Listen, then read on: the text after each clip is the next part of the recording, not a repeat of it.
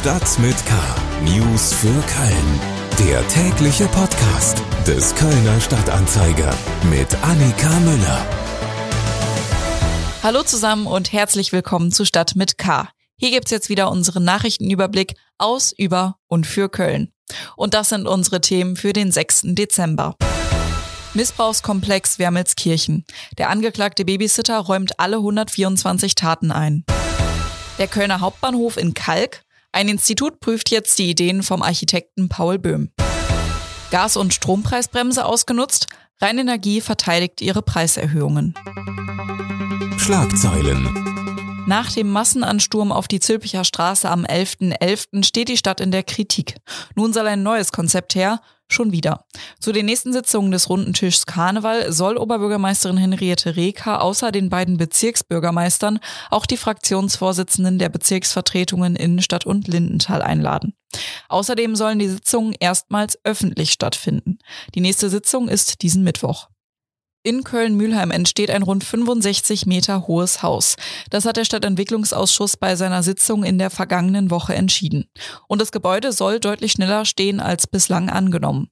Bei einer Abstimmung mit der ständigen Jury haben sich Vertreterinnen und Vertreter des Kölner Stadtrates offen für die Idee gezeigt, das Wettbewerbsverfahren zu überspringen. Das St. Agatha Krankenhaus in Köln-Niel ist bisher ein Grundversorger. In Kürze wird es aber eine Fachklinik für seelische Gesundheit sein. Die Abteilungen für innere Medizin und Chirurgie werden geschlossen. Auch die Notaufnahme fällt weg. Die Fachbereiche Psychiatrie, Psychosomatik und Psychotherapie, die bereits jetzt in St. Agatha vorhanden sind und in die das Krankenhaus in den vergangenen Jahren kräftig investierte, werden weiter ausgebaut. Kritikerinnen und Kritiker fürchten jetzt einen Verdrängungswettbewerb unter Krankenhäusern und eine schlechtere Grundversorgung. An diesem Dienstag ist am Kölner Landgericht der Prozess um den Missbrauchskomplex Wermelskirchen gestartet.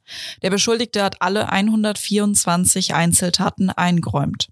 Wir kommen zu den Themen, über die wir etwas ausführlicher sprechen wollen. Kriminalität. Ein solches Ausmaß an menschenverachtender Brutalität und gefühlloser Gleichgültigkeit gegenüber dem Leid von kleinen Kindern, den Schmerzen und ihren Schreien und ihrer offensichtlichen Angst ist mir noch nicht begegnet und so etwas habe ich mir auch nicht vorstellen können. Das hat der Kölner Polizeipräsident Falk Schnabel auf einer Pressekonferenz Ende Mai zum Missbrauchskomplex Wermelskirchen gesagt. An diesem Dienstag ist der Prozess gegen den 45-Jährigen gestartet, der Kindern immer wieder sexuelle Gewalt angetan haben soll. Meist hatte er sich als Babysitter in die Opferfamilien eingeschlichen. Vor dem Kölner Landgericht hat er jetzt alle 124 Einzeltaten eingeräumt. Sein Anwalt kündigte an, dass sein Mandant am Mittwoch ein ausführliches Geständnis ablegen wird und auch für Fragen des Gerichts zur Verfügung stehen wird.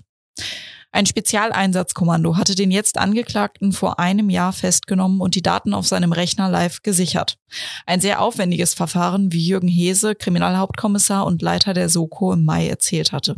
Wir sind dann unter anderem auf eine Rechneranlage gestoßen und haben uns auch in Annahme des Umstandes, wenn wir sie einmal abbauen, dass wir sie nicht wieder ans Laufen bekommen, dazu entschlossen, diese Datensicherung vor Ort in einer sogenannten Live-Sicherung durchzuführen.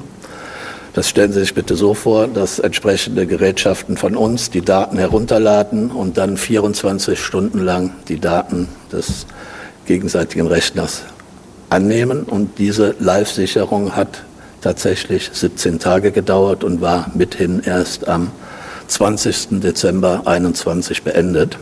Das ist ein erstes Indiz für Sie, über welche Datenmengen wir reden. Ich nenne von diesem Rechner beispielhaft eine Partition, eine Festplatte, die 5 Millionen Daten enthält, 3,5 Millionen Bilddateien und 1,5 Millionen Videos. Die Anklage legt ihm insgesamt 124 Taten zur Last. Tatsächlich aber könnte das nur die Spitze des Eisbergs sein. In 99 Fällen geht es um den sexuellen Missbrauch von Kindern, das berichtete der Landgerichtssprecher Jan Ort. Von neun der insgesamt 23 identifizierten Opfern soll der Angeklagte kinderpornografische Aufnahmen gemacht haben. Das Alter der Kinder reichte von elf Monaten bis 13 Jahren. In 15 weiteren Fällen geht es um Vorwürfe der Beihilfe zu erheblichen Missbrauchstaten anderer Personen. Der Fall hat bundesweites Entsetzen ausgelöst. Das Verfahren führt in eine digitale Schattenwelt, in der ein Kinderleben nichts gilt. Zumal das Darknet, geheime Messenger-Dienste und soziale Netzwerke nach Ansicht der Experten den Zugang zu Kinderpornomaterial zusehends erleichtern.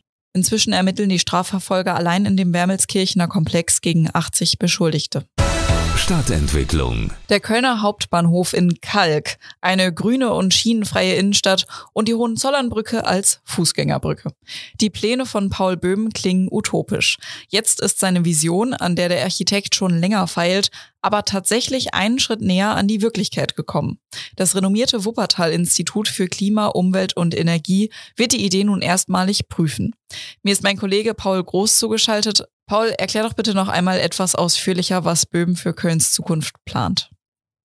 Ja, hallo Annika, du hast es natürlich schon ähm, grob umrissen. Also es geht darum, ähm, den Hauptbahnhof nach Köln-Kalk zu verlegen und ähm, den Fernverkehr ähm, so weit wie möglich aus dem Linksrheinischen herauszuhalten, weil ohnehin sehr viele Verbindungen über das Rechtsrheinische laufen müssen.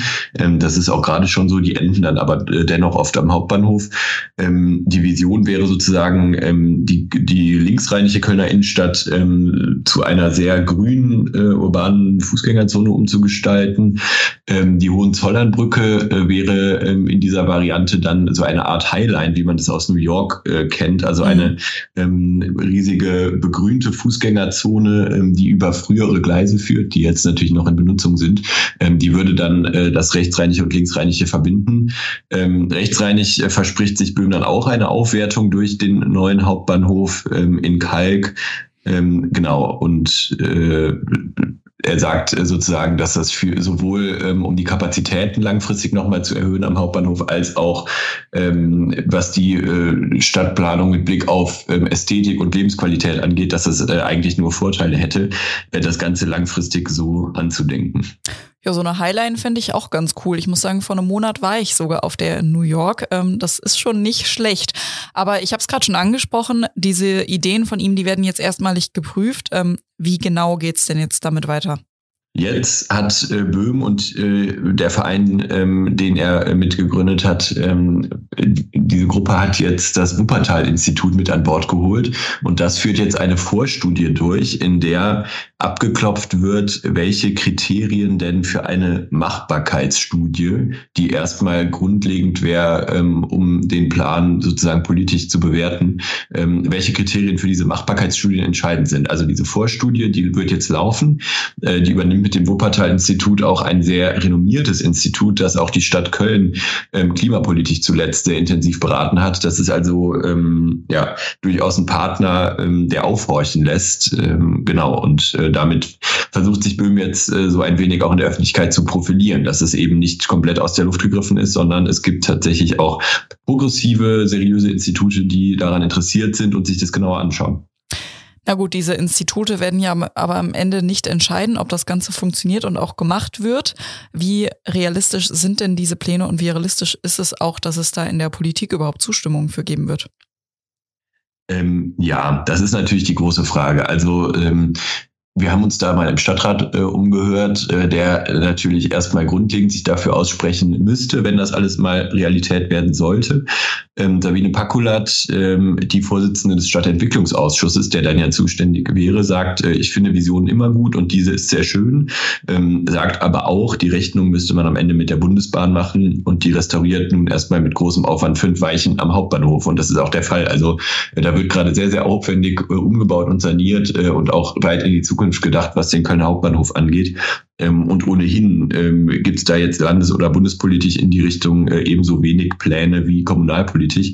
Ähm, insofern, ja, ähm, es gilt als eher unwahrscheinlich, dass dieser Plan, so wie er jetzt vorliegt, umgesetzt wird. Aber es stößt natürlich die Diskussion äh, um die langfristige Zukunft der Stadt nochmal neu an. Vielen Dank, Paul Groß. Mehr Infos dazu gibt's natürlich unter ksta.de und über den Link in den Shownotes. Wirtschaft. Wenn der Verdacht von Missbrauch vorliegt, müssen die Unternehmen beweisen, dass sie nicht missbräuchlich gehandelt haben. Erstmal gehe ich davon aus, dass alle natürlich sich ans Gesetz halten und ähm, in der Notsituation, in der wir uns befinden, nur die wirklich notwendigen Preise an die Verbraucherinnen und die Verbraucher weitergeben. Aber falls Sie überlegen, da eine Grauzone auszutesten, ist das sicherlich eine, ein deutliches Instrument dagegen vorzugehen. Die Bundesregierung will ungerechtfertigte Energiepreiserhöhungen verhindern. Das haben wir gerade noch mal von Wirtschaftsminister Robert Habeck gehört. Diese Ankündigung hat aber keinen Einfluss auf die Preise bei der Kölner Rheinenergie. Die Einführung der Gas- und Strompreisbremse soll Millionen Kundinnen und Kunden im neuen Jahr dringend benötigte Entlastung bringen. Doch sie ist ein Kriseninstrument, das auch ausgenutzt werden könnte. Die Bundesregierung will deshalb verhindern, dass Energieversorger im Schatten der Staatshilfe mit überzogenen Tarifsprüngen Kasse machen. Dazu sollen Preisanhebungen bis Ende 2023 unterbunden werden, die sich nicht durch höhere Beschaffungskosten rechtfertigen lassen. Bei der Rheinenergie steigt der Arbeitspreis in der Grundversorgung zum 1. Januar 2023 um 23,94 Cent auf 54,98 Cent pro Kilowattstunde und auch der Grundpreis wird angehoben. Die Rheinenergie begründet das damit, dass die Beschaffung, die Nutzungsentgelte, Material- und Lohnkosten gestiegen seien. Sind die Preiserhöhungen jetzt illegal? Mein Kollege Florian Holler hat da mal nachgehorcht. Also Florian, ist das jetzt in Ordnung, dass die Rheinenergie ihre Preise trotzdem erhöht? Äh, das lässt sich leider so eindeutig nicht beantworten. Die Rheinenergie rechtfertigt ihre Preiserhöhungen ja damit, dass die Beschaffungskosten gestiegen sind. Und das allein ist erst einmal erlaubt. Also die Versorger dürfen ihre Preise erhöhen, wenn die Beschaffungskosten gestiegen sind. Verboten ist es nur, wenn Versorger die Erhöhungen nicht mit den Beschaffungskosten rechtfertigen können. Und prüfen soll das in Zukunft im Zweifel das Bundeskartellamt. Ich habe über das Thema auch mit Udo Sieverding von der Verbraucherzentrale Nordrhein-Westfalen geredet. Und der sagt, dass er nicht bezweifelt, dass es Energieversorger gibt, die die aktuelle Situation ausnutzen wollen. Ein Generalverdacht der Branche gegenüber hält er aber für falsch. Stattdessen sollten Verbraucher jetzt erst einmal abwarten. Zum einen, weil da, wie das Gesetz genau ausgestaltet wird, denn noch ist es nicht endgültig verabschiedet. Zum anderen aber auch, ähm, weil im Zweifel das Bundeskartellamt entscheiden wird. Sievert geht dann davon aus, sollte herauskommen, dass sich ein Energieversorger an der Situation bereichert hat, werden die Kunden das Geld am Ende auch wieder zurückbekommen. Vielen Dank, Florian, für die Erläuterung. Damit sind wir auch schon wieder am Ende dieser Nikolaus-Folge von Stadt mit K angekommen. Mein Name ist Annika Müller und wir hören uns morgen wieder. Bis dahin. Stadt mit K. News für Köln. Der tägliche Podcast.